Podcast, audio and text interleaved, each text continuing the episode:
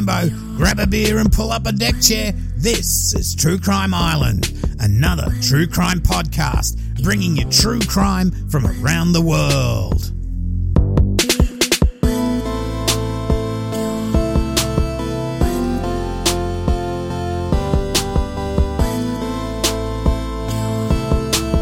Hi Islanders, I hope you're all well. Tonight we have a crazy case of deja vu almost, but first a little bit of good news. You probably all know anyway that little Cleo that went missing in Western Australia has been found safe and well, so that's really good. Now this case was one hell of a case to research and write. We've got a lot to go through, so let's get stuck into it. Tonight, we're in North Carolina, where the accidental shooting of a man by his wife while he was in bed will unravel, as I said, into a bit of a deja vu moment. References tonight are from the Charlotte Observer, the Goldsboro News Argus, the News and Observer, Realtor dot com, Carolina Supreme Court, and this book, Before He Wakes, A True Story of Money, Marriage, Sex and Murder by Jerry Bledsoe. Now, if you really, really want to go into a deep dive on this case, I really recommend Jerry's book. As I've said before, I have the Audible version usually of all this stuff, and it was so well narrated, and it's I think it's one of the best true crime books out there. I think it's about seventeen hours narration, so you might want to crank the speed up to one point two five. Wasn't too bad. Anyway, so it's February the first, nineteen eighty-eight, in Durham, North Carolina. Barbara and Russ Stager live on a property about ten miles or sixteen kilometres northwest of Durham City. Now, I wouldn't say it's full on rural. More like the houses have large blocks, and it's in a very wooded area, and it's out of town. Jason Stager, Barbara's son from an earlier marriage, stayed with them, and we'll get more into who the main characters are in this case a little bit later, but I'll just read this part from court records to set the scene, and I, of course, edited it for flow, and so it makes a bit of sense. Okay, at six oh eight a.m., Jason Stager telephoned the nine one one emergency operator from his home. Jason told the operator that his father had suffered a gunshot wound and that his ma- mother had asked him to call for an ambulance. A volunteer unit from the Lebanon Fire Department, known as the Lebanon First Responders, an emergency medical services unit, and three deputies from Durham County Sheriff's Department were dispatched to the residence. Douglas Griffin of the Lebanon First Responders was the first person to arrive. Jason Stager directed Griffin to a bedroom.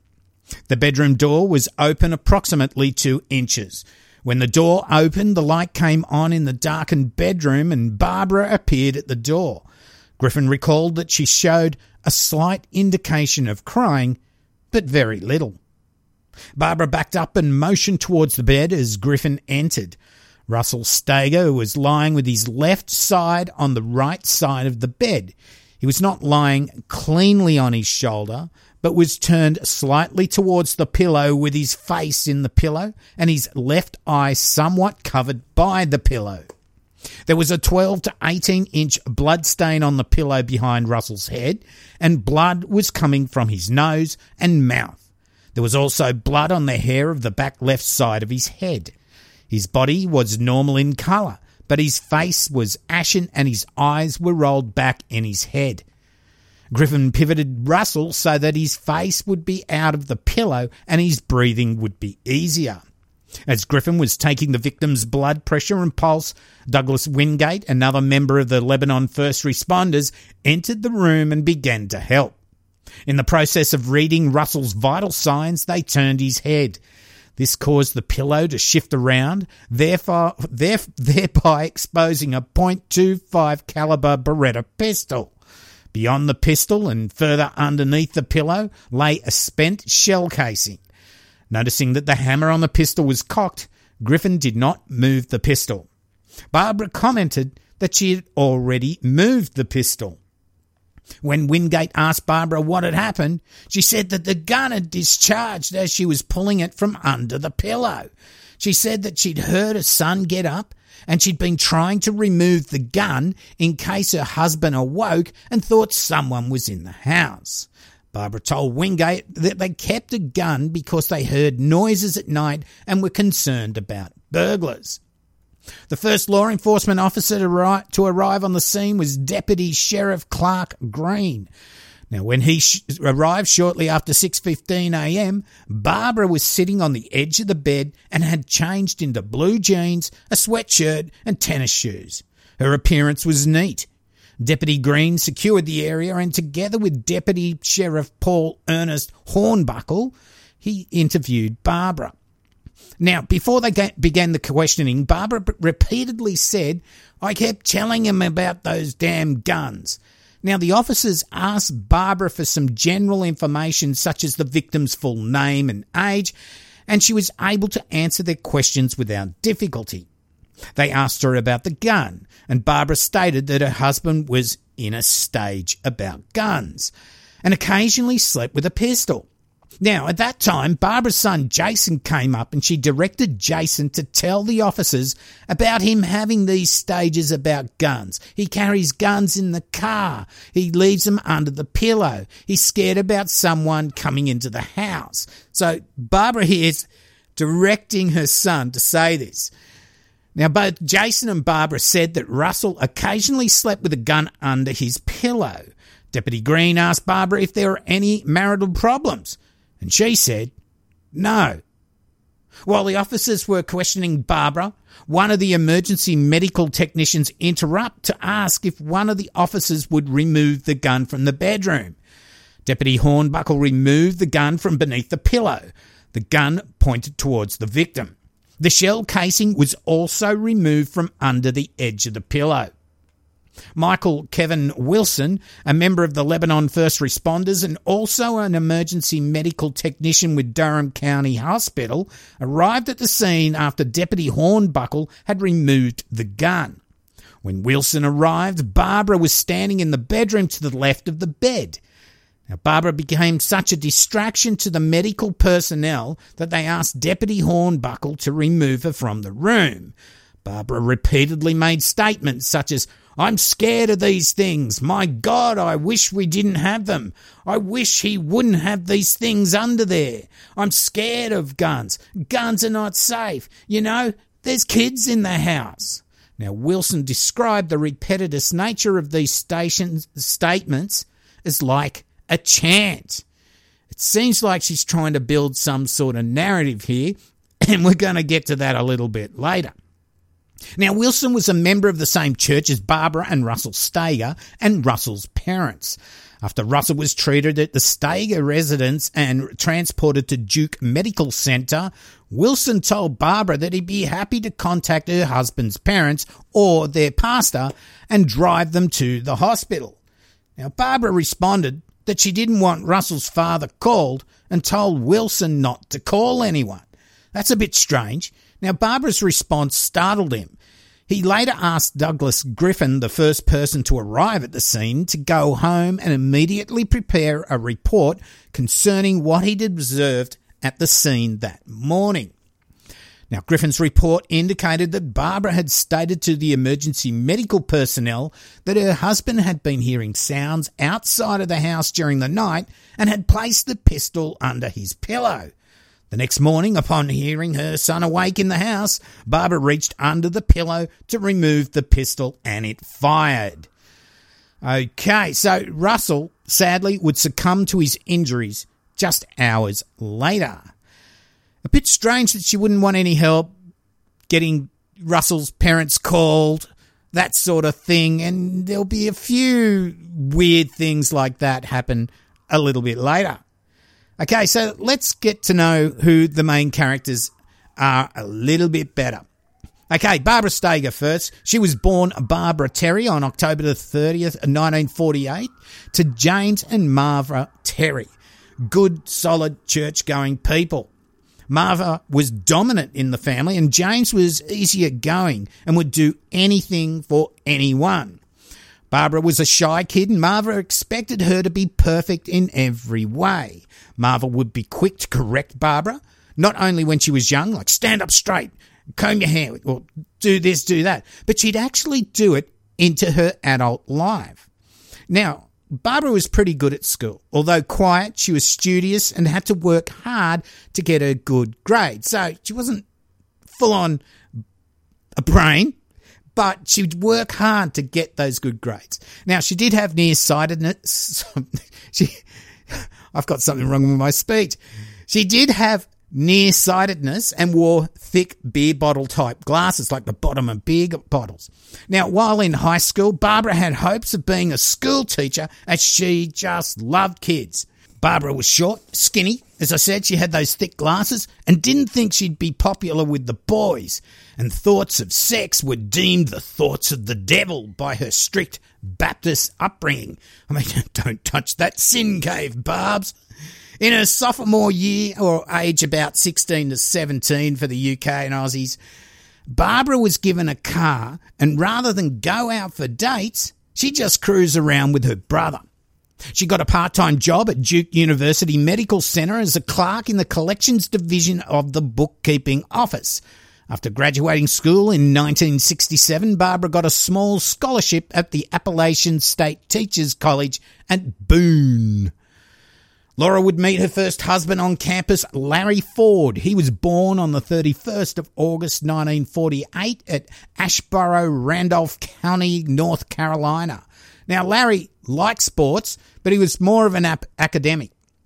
The first time they were alone together, though, a desperate and sexually repressed Barbara jumped Larry in the instrument col- closet of the campus band room. Jesus! Barbara was a bit clingy towards Larry, but Larry hadn't even told his parents he had a girlfriend. Larry tried to break up with Barbara, but she freaked out and she ended up in hospital. No one could talk to her. She was just sitting there on a, the edge of her bed, just wouldn't respond to anyone. And what's called catatonic. She ended up in hospital. So Larry goes to see her and they were back together the day she was discharged. Soon, Barbara was pregnant and Larry wanted to do the right thing and they were married. It seems Larry wasn't one hundred percent behind the marriage, as he had sort of broken up with her and he had thoughts that she'd got pregnant to entrap him. Now, his father told him this as well, with Larry saying to his dad, "Dad, I wish you'd told me about women like that." Come on, Larry. It does take two to tango, mate. What did you think you were doing? So it's just as much your own fault. You should be responsible. Anyway, they got married almost in secret, without parents, just a few friends, on May the twentieth, twenty-first, nineteen sixty-eight. Barbara would drop out of college to get a job at Wesley Long Hospital in Greensboro, filing insurance forms for emergency room patients, and Larry stopped studying to work at Varco Pruden, a manufacturing plant in nearby Kemersville. At first, they lived at Larry's parents' house, but then they bought a mobile home. Their relationship wasn't the best, with Barbara being jealous when Larry went back to study. Now, she thought he's having a great time while she was taking care of having this baby. She was, it was like, hang on, you're back at school now doing all this stuff with your mates. I'm back here stuck in a mobile home, pregnant and having this job. Doesn't sound right. And she did get very jealous. Anyway, Larry ended up in the military. Barbara got jobs in banks and started having affairs. And now I'll go into their story in more detail later, but I'm just going to give you a little bit of a basic rundown. Now, Barbara gave birth to her first son in nineteen sixty-eight, called Brian. Still, Barbara was bored and started spending more than she could afford. Barbara got pregnant again and had a second son, Jason, on the twenty-seventh of July nineteen seventy-four. She then got her tubes tied. Again, Barbara wanted more materially and she wanted more sexually. Now, Larry knew she was having affairs and they decided to separate.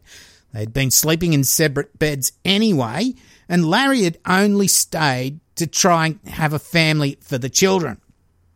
On November the twenty-first, nineteen seventy-four, Larry filed for legal separation, and it's only then that he found out how much debt Barbara had racked up. But after a while, they did get back together, with Larry forgiving her for her past indiscretions, more, to, like I said, to keep the boys happy and give them a full-time mother and father. Well, on the twenty-second of March nineteen seventy-eight, aged just twenty-nine, Larry Ford would be fatally wounded with his gun, a point two two caliber pistol, while in the bedroom alone. He was shot in the chest. Now, Larry Ford's death was ruled an accident, and they never found enough evidence or anything to file any criminal charges against anyone. We're, now, we're going to get a little bit more detail of Larry and Barbara's relationship and his death a little bit later, but it wouldn't be long. In fact, I keep saying everything. I'll be giving it to you later, but this is a long, long case here, and we will get to it. Okay, it wouldn't be long, in fact, around six months later, that Barbara and thirty-two-year-old Allison Russell Stager the third, or Russ as he was known, met and began dating. On the seventeenth of March nineteen seventy-nine, they were married. Barbs and Russ are now both on their second marriages. Okay, so before his marriage to Barth, we have to go right back in time, and we'll find out a bit about Russ. Now, Russ was born on May the twenty-second, nineteen forty-seven, to Al and Doris Stager. Russ was a well-behaved kid that liked to play too much and talk at school, but he was really good at sports. He was great at football until he got injured, so he turned his attention to baseball. He decided he wanted to be a high school coach. He was liked by all and drove his mates around in his Ford Falcon. There you go. Must be a top bloke to drive a Falcon. And he was right into the Baptist church. Look, his grades were not so good, and he wasn't able to get into his first choice, which was Campbell College. Instead, he enrolled at Mount Olive Junior College. Campbell College was a full-on, strict Baptist college. He met his future wife at a basketball game in Durham in nineteen sixty-nine, JoLynn Ellen. They would date on and off for a few years. His grades were slipping, and he didn't want to end up in the jungle in Nam, so he joined the Army Reserves for six months, then enrolled in Campbell College. That was his original choice from before. Russ graduated in nineteen seventy-two and spent a term student teaching in Carey.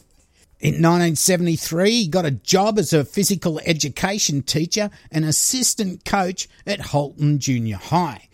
He really took to coaching, winning many awards, and he earned the respect of his players, who idolised him. He would help out the poorer students as well and organise fundraising events. He was just an all-round nice guy. He always looked good and told his players that they should look good as well. Because if we can't win, at least we're going to look good losing. He drummed into his students, never give up. Russ and JoLynn were married on October the eighteenth, nineteen seventy-four. A couple of years later, JoLynn heard a rumour that Russ was getting it on with a student. Then one night it got late and Russ hadn't come home. She went out to look for him and spotted his car parked outside his friend John's place. She waited for a while, then saw Russ coming out holding the hand of a teenage girl. Russ and the girl got in his car and drove off, and so JoLynn rocked up to John's front door, demanding to know what's going on. As you can imagine, John was a little bit freaked out and said, "Look, I don't know, just go and ask Russ." JoLynn waited until she calmed down the next day to ask Russ what was going on, and he said, "He was just trying to help her out." Yeah, Russ. Just trying to help her out a little bit. Good on you, mate. Anyway, JoLynn told him he was a liar and moved in with her parents while Russ tried to get her back. Good on you, JoLynn. He did get a bit of success there, and within two weeks, JoLynn was back, but she never really had the same feelings towards him anymore. Then, after just three and a half years, they separated after a blackout forced them to sit in the dark, right? They only had a candle. There's no power for the radio, no T V. There was no conversation. In fact, they discussed a separation, and Russ packed his bags and left. So there you go. Finally, with no distractions, no T V, all this sort of stuff, they realised they had nothing to talk to each other about. So, yeah, they just decided to call it quits, and, and Russ just packed his bags and left. Now, after their breakup and divorce, Russ would remain good friends with JoLynn, and eventually she would become his confidant. Russ was now thirty and he started dating a seventeen-year-old. He wanted to marry her, but he ended up meeting this Barbara Terry, or Barbara Ford. I'm not sure if she reverted to her maiden name after Larry's death, but it's Barb's. Now, he met her after Barbara was house hunting with seventy thousand dollars of insurance money from Larry Ford's death. Russ had the house he and JoLynn had owned, and he was living there all by himself. Now, Barbara came to look at this house one day.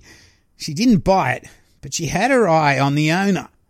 Now, Russ would eventually settle and pay out JoLynn for this house, and Barbara would end up buying the one over the road.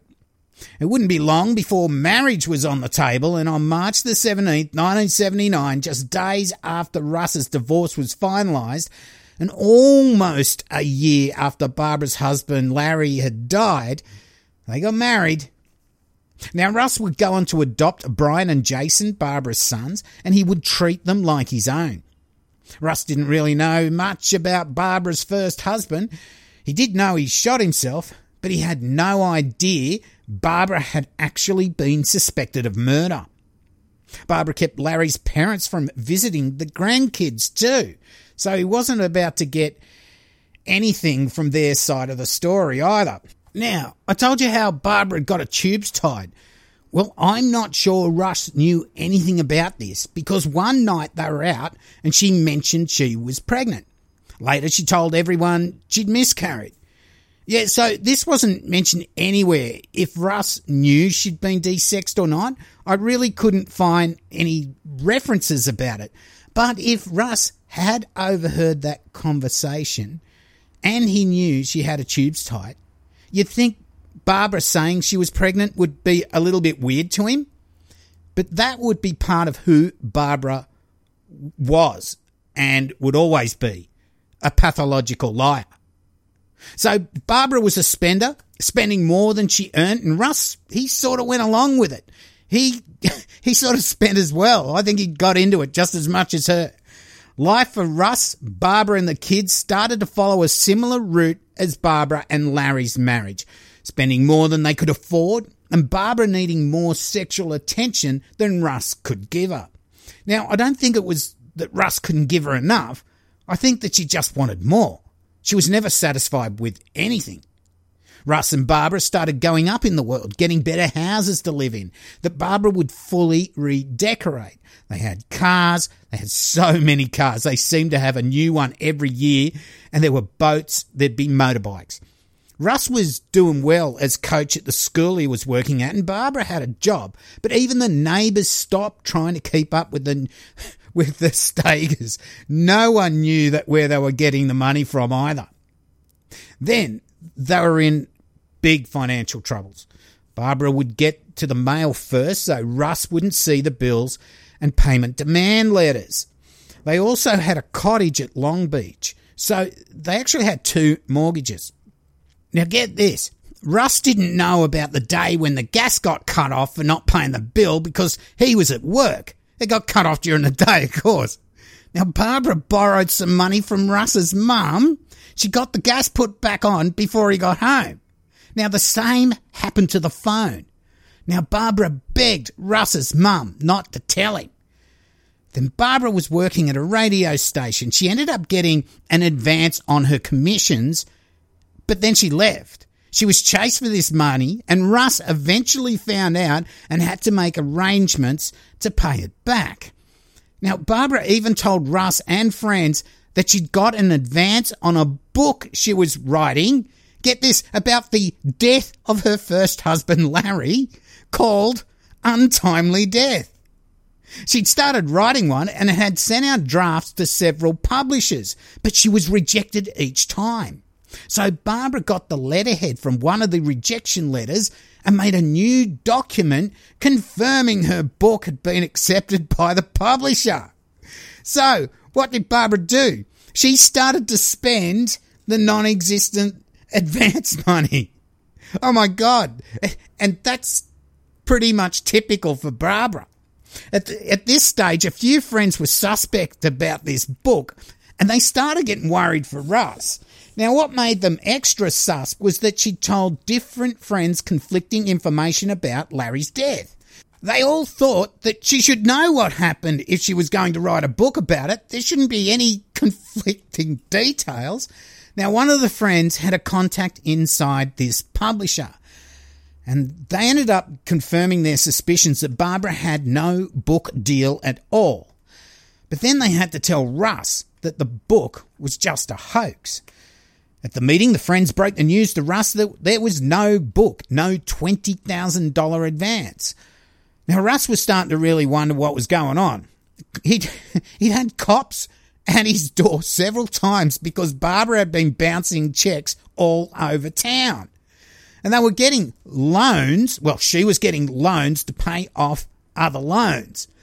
Russ decided to call his parents, and they decided they've got to have an intervention here. Everyone's going to get together. We've got to sort this stuff out. So the Stager and the Terry parents, so both sets of parents, got together with Russ and Barbara to come to some sort of arrangement to get them out of their financial mess. They worked out which bills could be paid straight away, and then they could go to the bank and get a consolidation loan to clean up the other multiple loans and credit cards they had. Also, Russ decided to get a post box so he could keep the key and get all the bills and letters sent to this post box so she couldn't intercept any of it. James Terry, Barbara's father, took them down to his bank to get them a loan. So it looks like he's going to be guarantor. This wouldn't work out too well. While filling out the forms, the bank officer came back in the room and asked if Barbara had previously been known as Barbara Ford. The officer left and came back saying they couldn't approve the loan and refused to say why. You see, Russ had no idea Barbara had been sacked for suspected embezzlement four years previously from the Security Federal Savings and Loan Bank that she worked at. Now, I don't know if this was the same branch or the same bank, but I can tell you, word gets round. So Russ's parents offered to buy one of his cars. But that put a shock through him as well, as he found out he still owed more than he bought the car for because Barbara had forged his name and renegotiated the loan on it. Jesus Christ! It, you think, can it get worse? Can my life get worse? They ended up selling the beach cottage and their home. They stepped down to a smaller place, and that would be a nineteen eighteen Bivens Road, Durham. The finances were getting better, but Barbara was having a new affair. Russ found out about this one when Barbara's grandma died. On the morning of the funeral, Barbara said she had to go out and run errands. Later, Russ decided to get the car washed and saw Barbara's car parked all by itself in the Durham County Stadium. Now, he was thinking, this is weird. He parked his car just out of sight and waited. He then saw Barbara come back in another car with one of her workmate dudes, a guy who'd been to their Christmas party. They were passionately kissing, and then Russ drove up and stopped beside the car, freaking Barbara and this guy out. Now, she jumped out of the car, and this guy just took off. Barbara started spending again, getting them in financial shit. He told his mum about it, and she said she said just leave her. But Russ wanted to stay together for the kids. So he turned to his ex-wife, JoLynn, and I, look, I guess lucky he did this bit at least. He eventually spilled his guts to her midway in nineteen eighty-four. Not only did he tell her about Barbara's lies, her affairs, and her out-of-control spending, he told her he was suspicious about the death of Barbara's first husband, Larry. Now, what he did tell her was, I know it sounds crazy, but if anything ever happens to me, I want you to look into it. Now, Russ started to regret his affairs that had led him to divorcing JoLynn. They seemed to now be getting along better than ever. Russ and Barbara, they ended up getting a new place at twenty-eight thirty-three Fox Drive, Durham, mid nineteen eighty-five. I wonder if any of you people actually Google these addresses. You should. They're quite interesting, some of the places. Anyway, by the end of nineteen eighty-six, Barbara was getting promotions. She was studying. Things were actually looking better family-wise, and Russ finished his master's degrees. But then the spending spiraled out of control again. Barbara would be writing checks daily, and they would bounce. She would have to juggle bank accounts just to try and keep things afloat. Now, Russ was becoming visibly depressed. Again, Russ told his ex JoLynn that if anything happened to him, to please look into it. And now it's February the first, nineteen eighty-eight, six oh eight a.m. and the call to emergency services from Jason Stager telling the operator that his father had suffered a gunshot wound. And as I told you before, Barbara was constantly telling these first responders, I kept telling him about those damn guns and that he was a, in a stage about guns. Then she was then she was directing Jason to tell them about him having these stages about guns. He carries guns in the cars. He leaves them under the pillow. He's scared about someone coming into the house. All this narrative she's trying to get Jason to tell everyone. Although she was going on and on and on about the guns, she didn't really look overly emotional about Russ being shot and later on about him being dead. So anyway, Russ is taken to the hospital. He dies a few hours later. Now, funny enough, this gets written up by the cops as an accidental death. And there is little or no investigation into what happened. No examination of the gun. There's no autopsy. Now, this is a little bit crazy, don't you think? Now, Barbara told them that a few weeks back they'd had a break-in and jewellery was stolen and that Russ decided to get a pistol and he kept it under his pillow, loaded.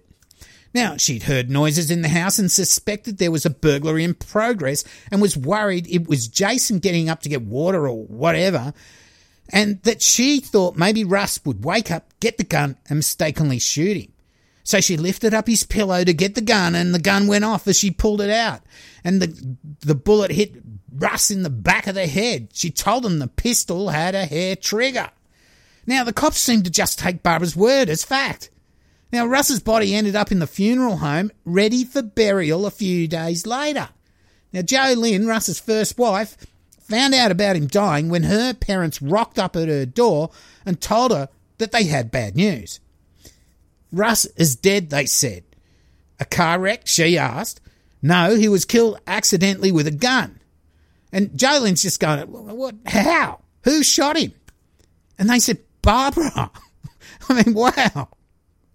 I mean, it's not funny, but you've, the situation's just like, oh my God. She must have thought she did it. Now, jo- JoLynn thought that Russ hadn't been paranoid at all when he told her that if anything happened to him, he wanted her to look into it. Now, she called Durham police and was stunned to find out that there was no investigation into this shooting. She finally got hold of Rick Buchanan, the officer in charge of the case, and she pleaded to meet him. Now, before she went, she thought, I've got to get my shit together. She wrote a letter telling him who she was and what she wanted to say about the matter, just in case she she forgot something. You know what it's like. Now, they met in his office in the Durham courthouse.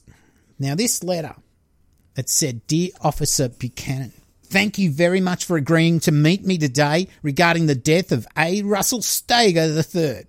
In order to establish some credibility for myself, I would like to tell you the following. I'm a nineteen seventy-five graduate of Meredith College in Raleigh, North Carolina, N C. I taught school briefly. I'm currently office manager for a very large successful residential builder in Raleigh.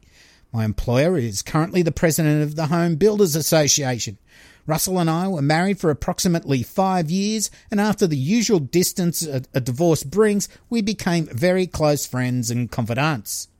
That's why I can share the following information with you. Russell feared for his safety with his wife, Barbara. Russell no longer believed that her first husband's wound was accidental. He too died from a gunshot wound and Barbara was the only person with him. Russell always said that if anything suspicious happened to him that he would want me to remember his telling me that. Russell thought Barbara did not have a firm grasp on reality. Supposedly she was writing about her first husband's death in a book entitled Untimely Death. She told him a publisher wanted to publish the book and showed him a letter from the publisher. He later found she had written for information from the publisher, cut the letterhead from the response, and made up her own stationery to write herself letters from the publisher. Russ found huge sums of money missing and she would not account for it. He insisted she get a job so he could monitor her whereabouts during the day. He also thought she was having an affair and followed her one weekend morning to a parking lot where she parked her car, got out and got into a man's car and immediately began heavy petting. Barbara received a huge insurance settlement from the accidental shooting death of her first husband. Russell completed Army basic training in the late nineteen sixties, and I believe he's been in the Army Reserves for at least ten years, maybe more. He received the best training this country had to offer in the use and proper storage of the handgun. Russell had a gun during our marriage, but I only saw it on maybe two occasions. It was kept safely in a drawer, unloaded. Russ had a very healthy respect for guns, and I remember his comments about accidental shootings and how they would never happen if people handled their guns with respect. He would never have slept with a loaded gun under his pillow. I pray that God's will be done in this tragedy. Well, Rick Buchanan was a little blown away by JoLynn's letter, and he decided to look into Barbara Stager a little bit further. Now, JoLynn went to Russ's parents' place, unsure how to bring this up to them, that she had suspicions that Barbara may have murdered him. Cindy, Russ's sister, was also there. JoLynn didn't know how to bring up her suspicions about Russ's death with the family.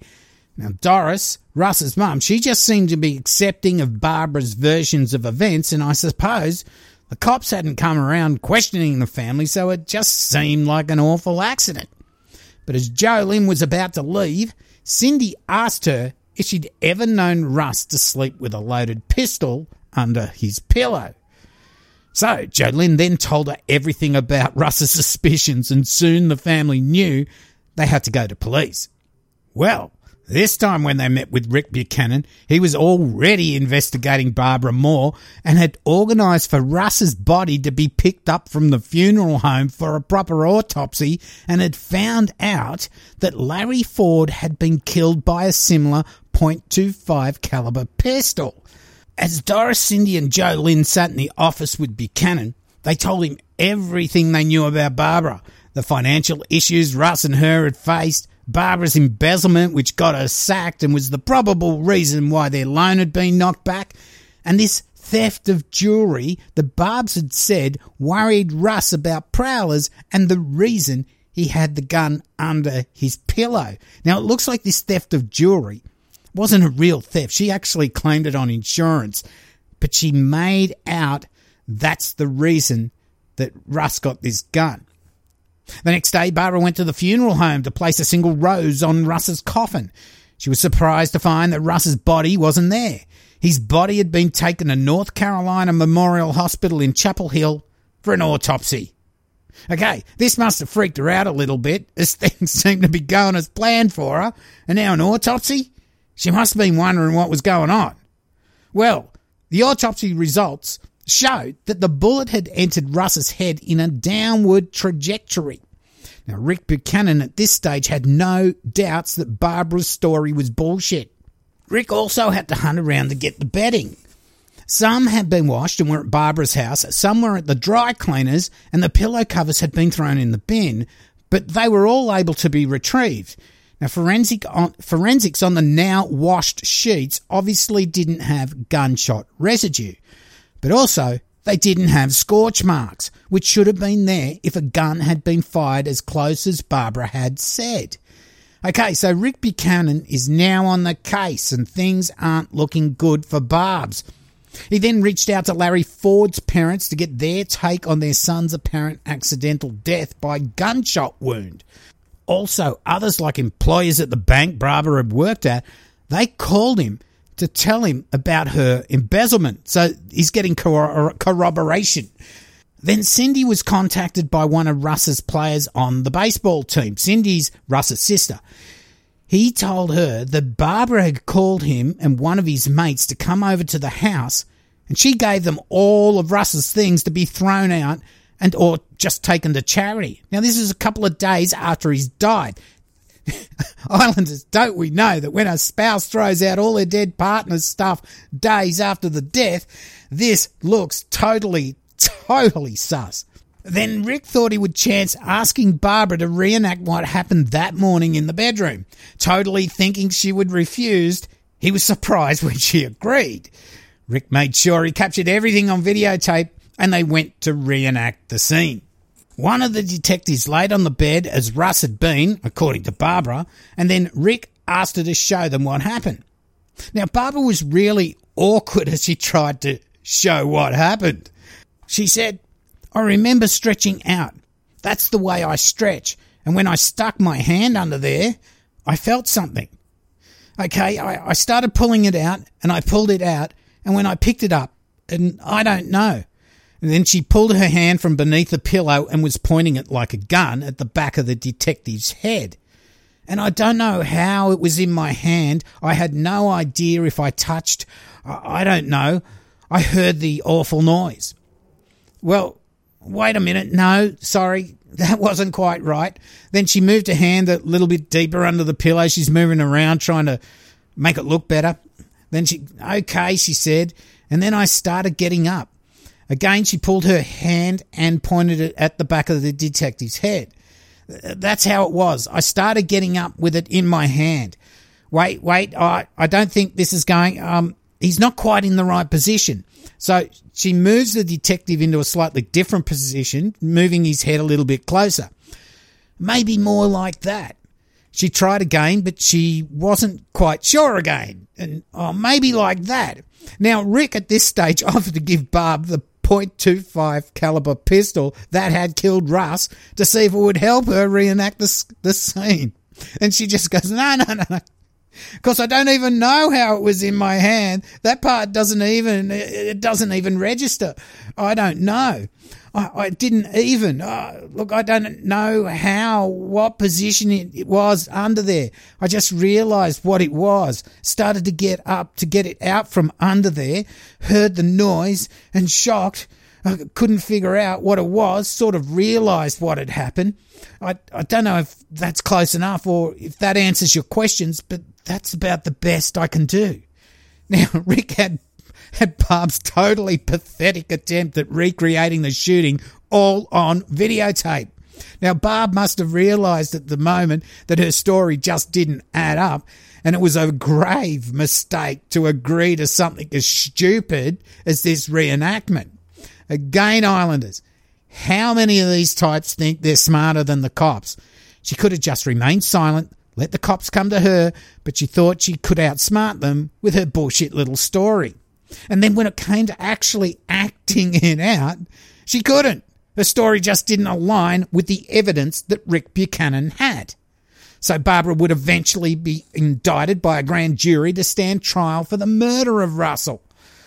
Her house was searched and there was stacks of paperwork. That was all taken to be sorted through, financial records and all that sort of stuff.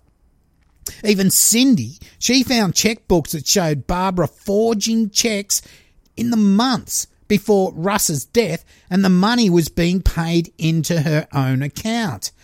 And there would be very much more damning evidence that by some divine power came into the hands of the investigators just weeks before her trial.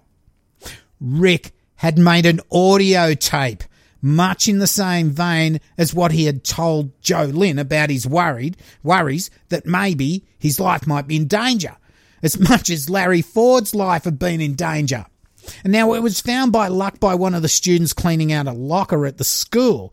Long story short, it was listened to quite a while after being found, and then it was immediately handed over to investigators.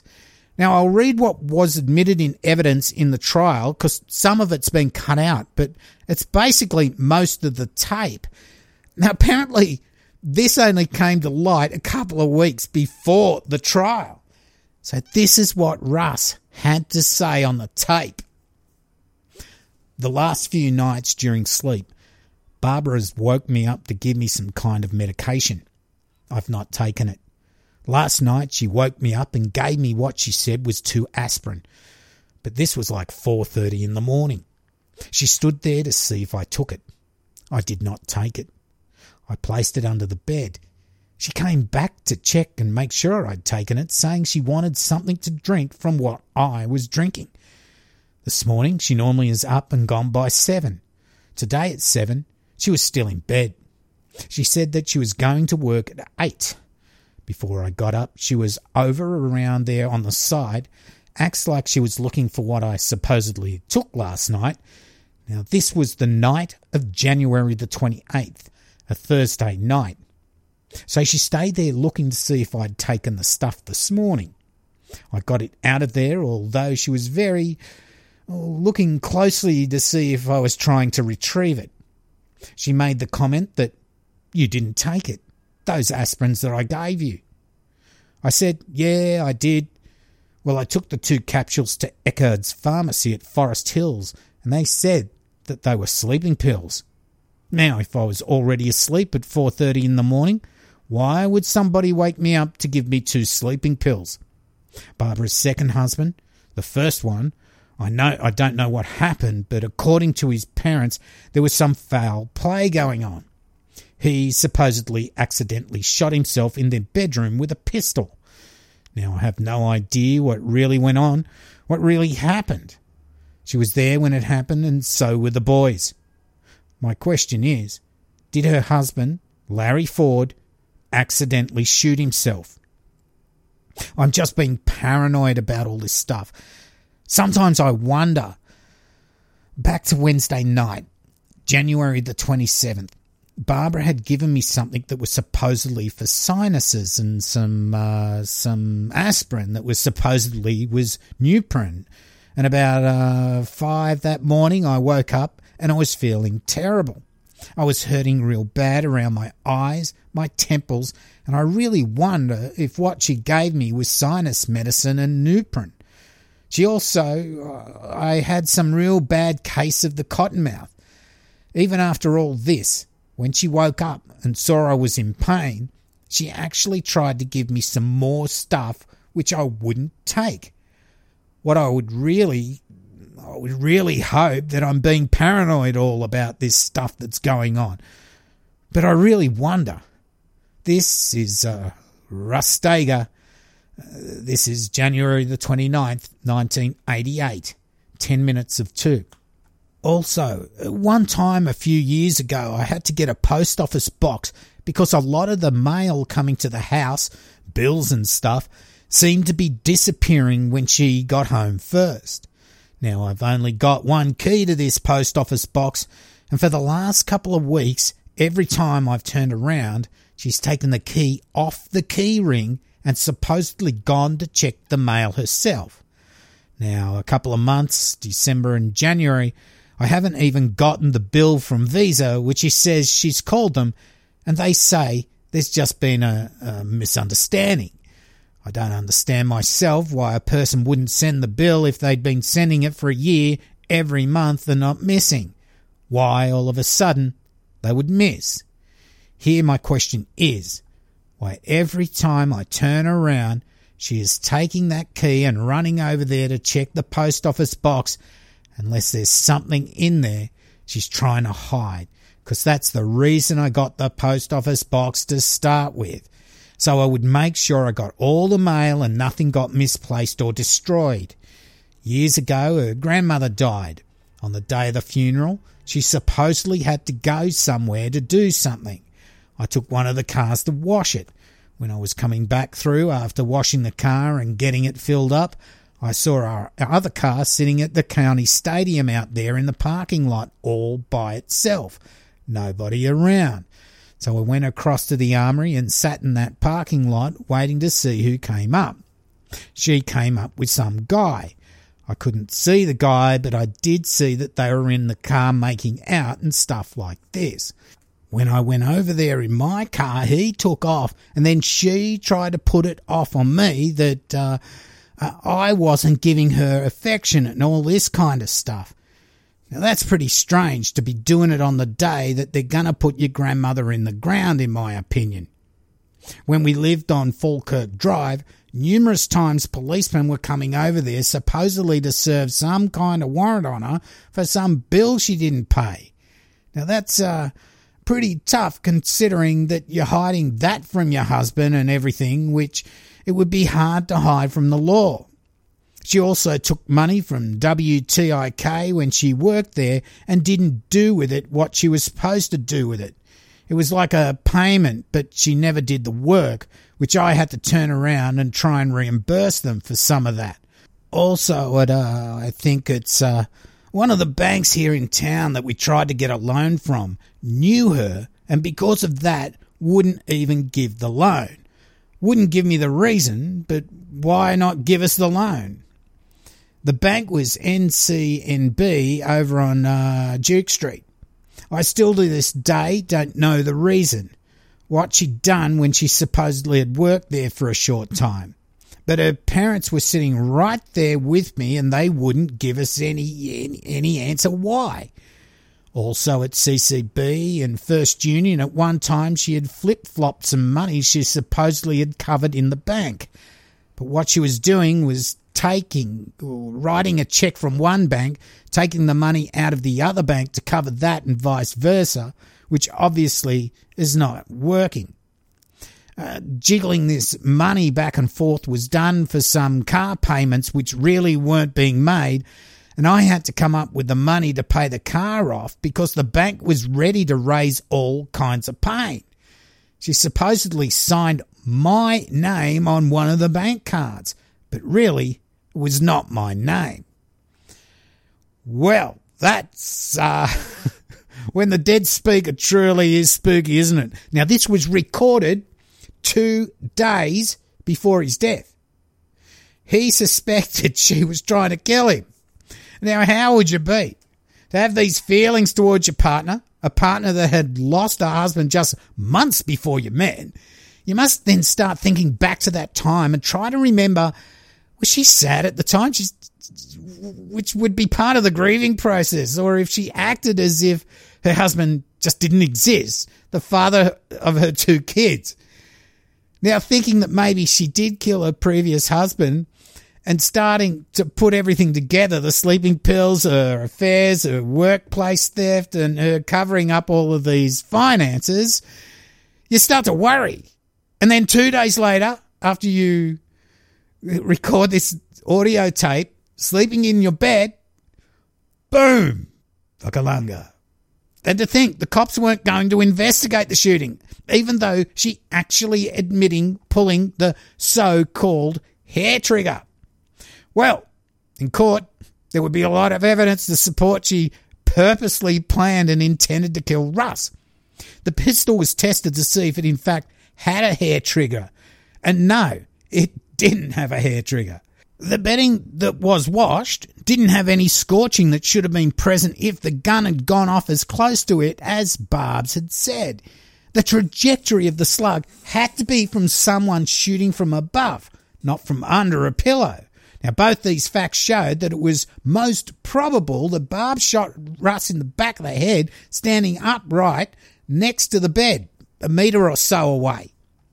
Now, there was, of course, these financial motives. There was life insurance policies. Now, one policy was signed, and by signed, I mean Russ's signature was forged and witnessed by relatives of Barbara, and they didn't actually witness Russ signing anything. They just thought, oh, yeah, Russ must have signed it. He's busy. He's not here. We'll just we'll just witness it. Now, another document, and this went on and on, was again witnessed without them actually seeing Russ sign.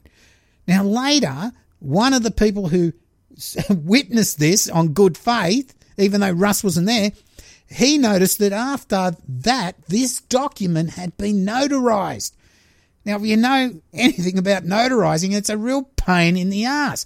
You've got all this documentation. It's all legal. It gets rubber stamped and that. You can't just go up with a something that's been witnessed and just say, can you notarize this, please? I mean, Jesus Christ. Russ was highly trained in gun safety, of course. He would never have a loaded gun under his pillow. Now, without JoLynn kickstarting an investigation, Barbara was most likely to get away with murder And spoiler alert, she does get convicted, but we haven't finished yet. Before we get into that, maybe we need to hear a bit more about her and Larry Ford, husband number one. So we've heard how Bas- Barbara got pregnant with her first baby with Larry, right? Now, Barbara, she got a bit jealous when Larry went back to study. As I said, moving back to his dorm room, she saw it as Larry going back to his old life, having fun with friends, while she was stuck in a mobile home taking care of the baby or being pregnant. She ended up leaving work because she said she had complications with her pregnancy, but she ended up just spending her days watching T V. Then Barbara gave birth to Brian in sixty-eight. In seventy, Larry finished his studies and had just had six months student teaching left to finalise everything. Now, at the time, there was a draft going on. It could end up in Vietnam. Now, he didn't want to end up in the army, in the jungle, and he went to the Air Force. He did the aptitude test, hoping to qualify as a pilot. Now, he did qualify, but only as a navigator. Now, Barbara was a bit pissed off that he might be gone for four years. Larry also didn't want to be in the Air Force as a navigator for four years.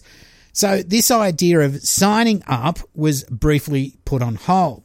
Then one day, Barbara came home and told Larry she dropped into the draft office and found out he was to be drafted. Now, rather than get drafted into the army, he just didn't want to be in the jungle. He decided to sign up with the Marines. That way, he would only need a, to be away for six months active duty, and then he could come back and complete his six months student teaching obligations.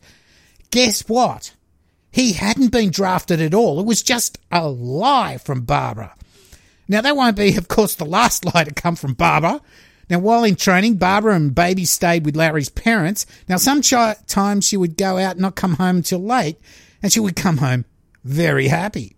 Now, Larry's parents suspected her of seeing other men, but they just didn't want to worry him. Barbara then got a job at the bank, and she came back with all these gifts. They thought it was weird, thinking you don't get a job and get all these gifts, but they probably knew she was banging someone. They were really starting to worry about her. Once she got this job, she left the parents' house and got her own place.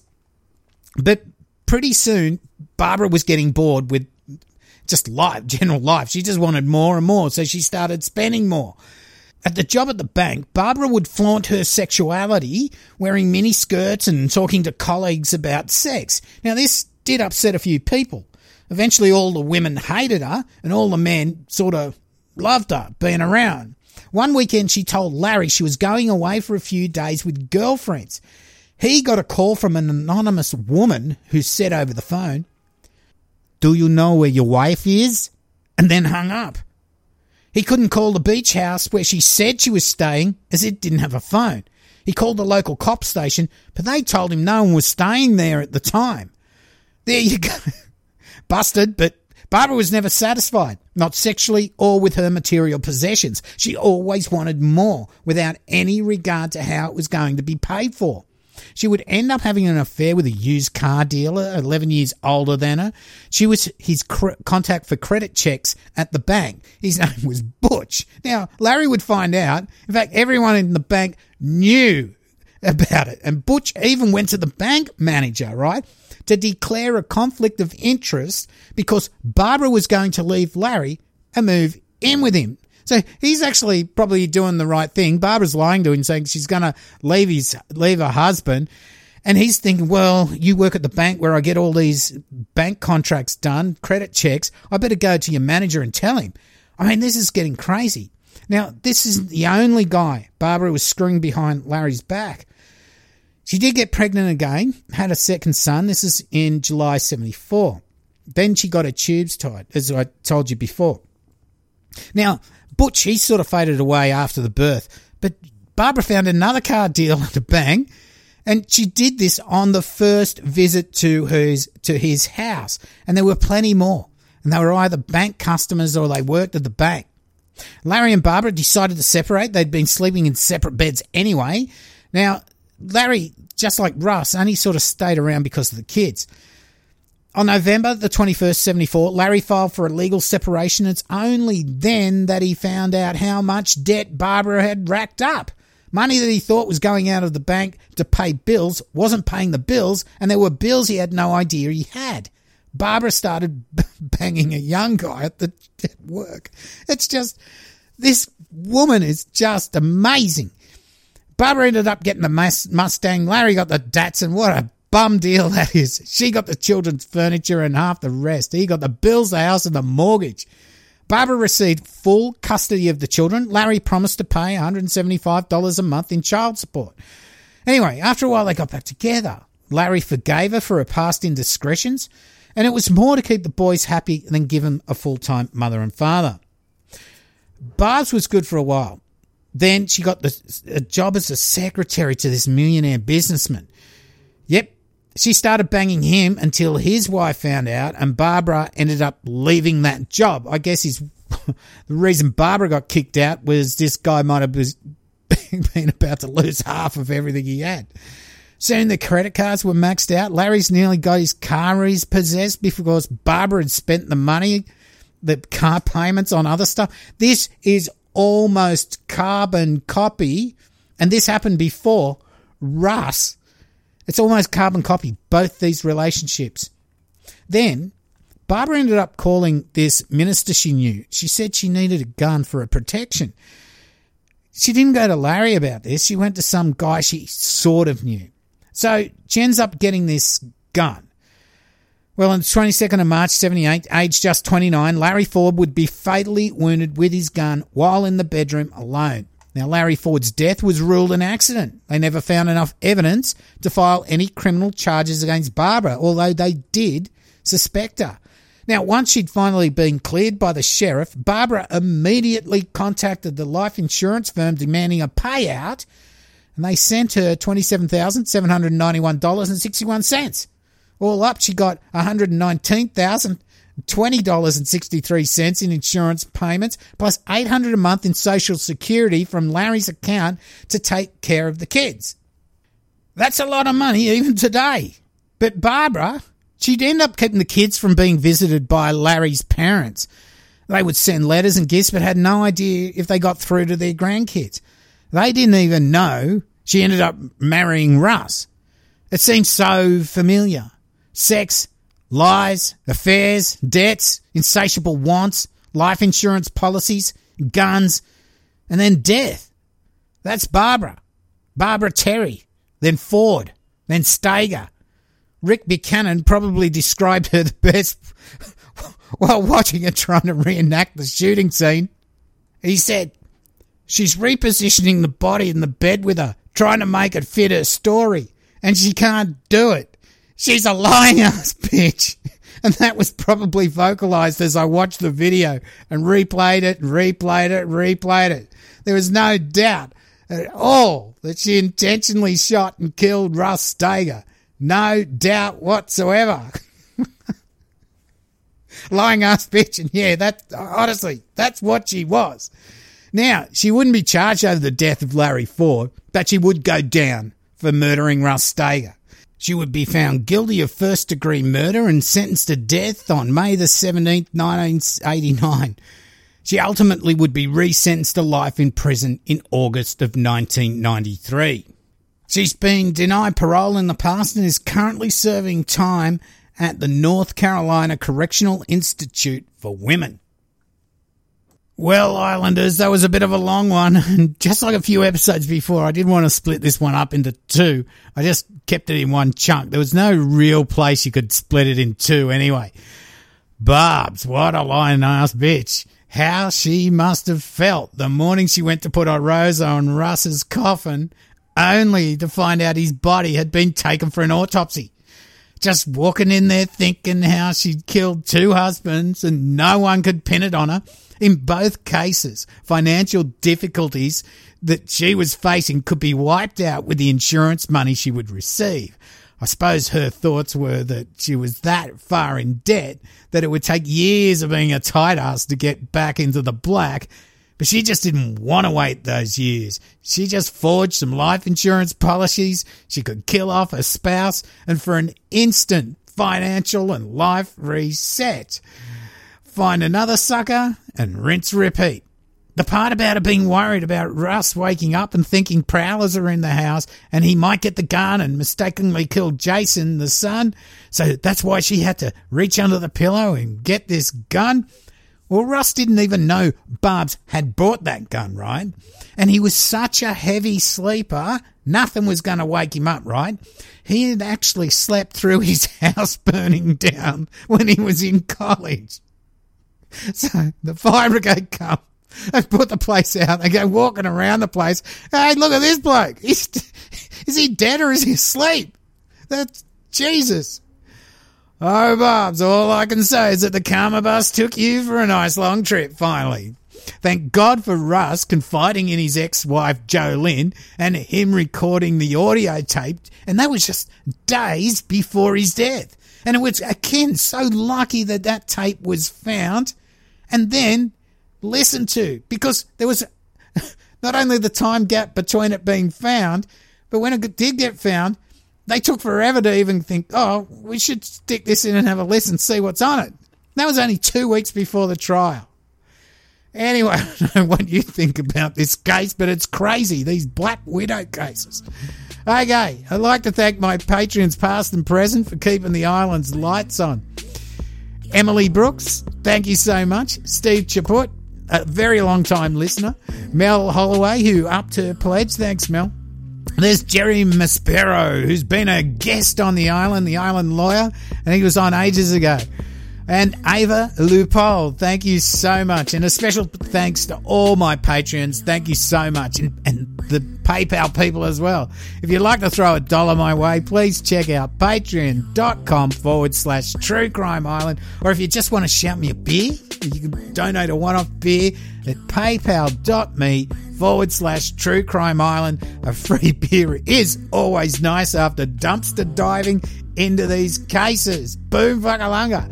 But can I just ask that you take time to share the podcast with your friends or even in groups, Facebook groups, whatever, mention the island, because the island is one of the few truly independent true crime podcasts out there and commercial free. Best of all, sharing it is free of charge and it really does help the island out. I'm also listed on Audible, so if you rate and review me there, if you're on that service, and Amazon Music, I think, there are quite a few other podcasts on Audible now. So if you've got one of these little Alexa things, you might just say, hey, Alexa, do this for me. So you might find it a better alternative to listening in, like I said, especially if you've got one of these devices. I've got a Google one as well, and I am on Google Podcasts too. Go to my website, true crime island dot com, where you can stream each episode if you just want to avoid all these sort of things. And I have links there to merch, social media there as well. Also, you can email me if you want to get in touch. Again, if you want a real deep dive, though, into this case, read or listen to, I, like I said, I did it on Audible, Before He Wakes, A True Story of Money, Marriage, Sex and Murder by Jerry Bledsoe. You'll love it, honestly. Get the audio one. Like I said, it's seventeen hours or something. So unless you like books, just sit back and listen to that one. Well, that's about it. I've been your host, Cambo. You've been listening to True Crime Island. And as I always say, don't forget to delete your browser history. Night.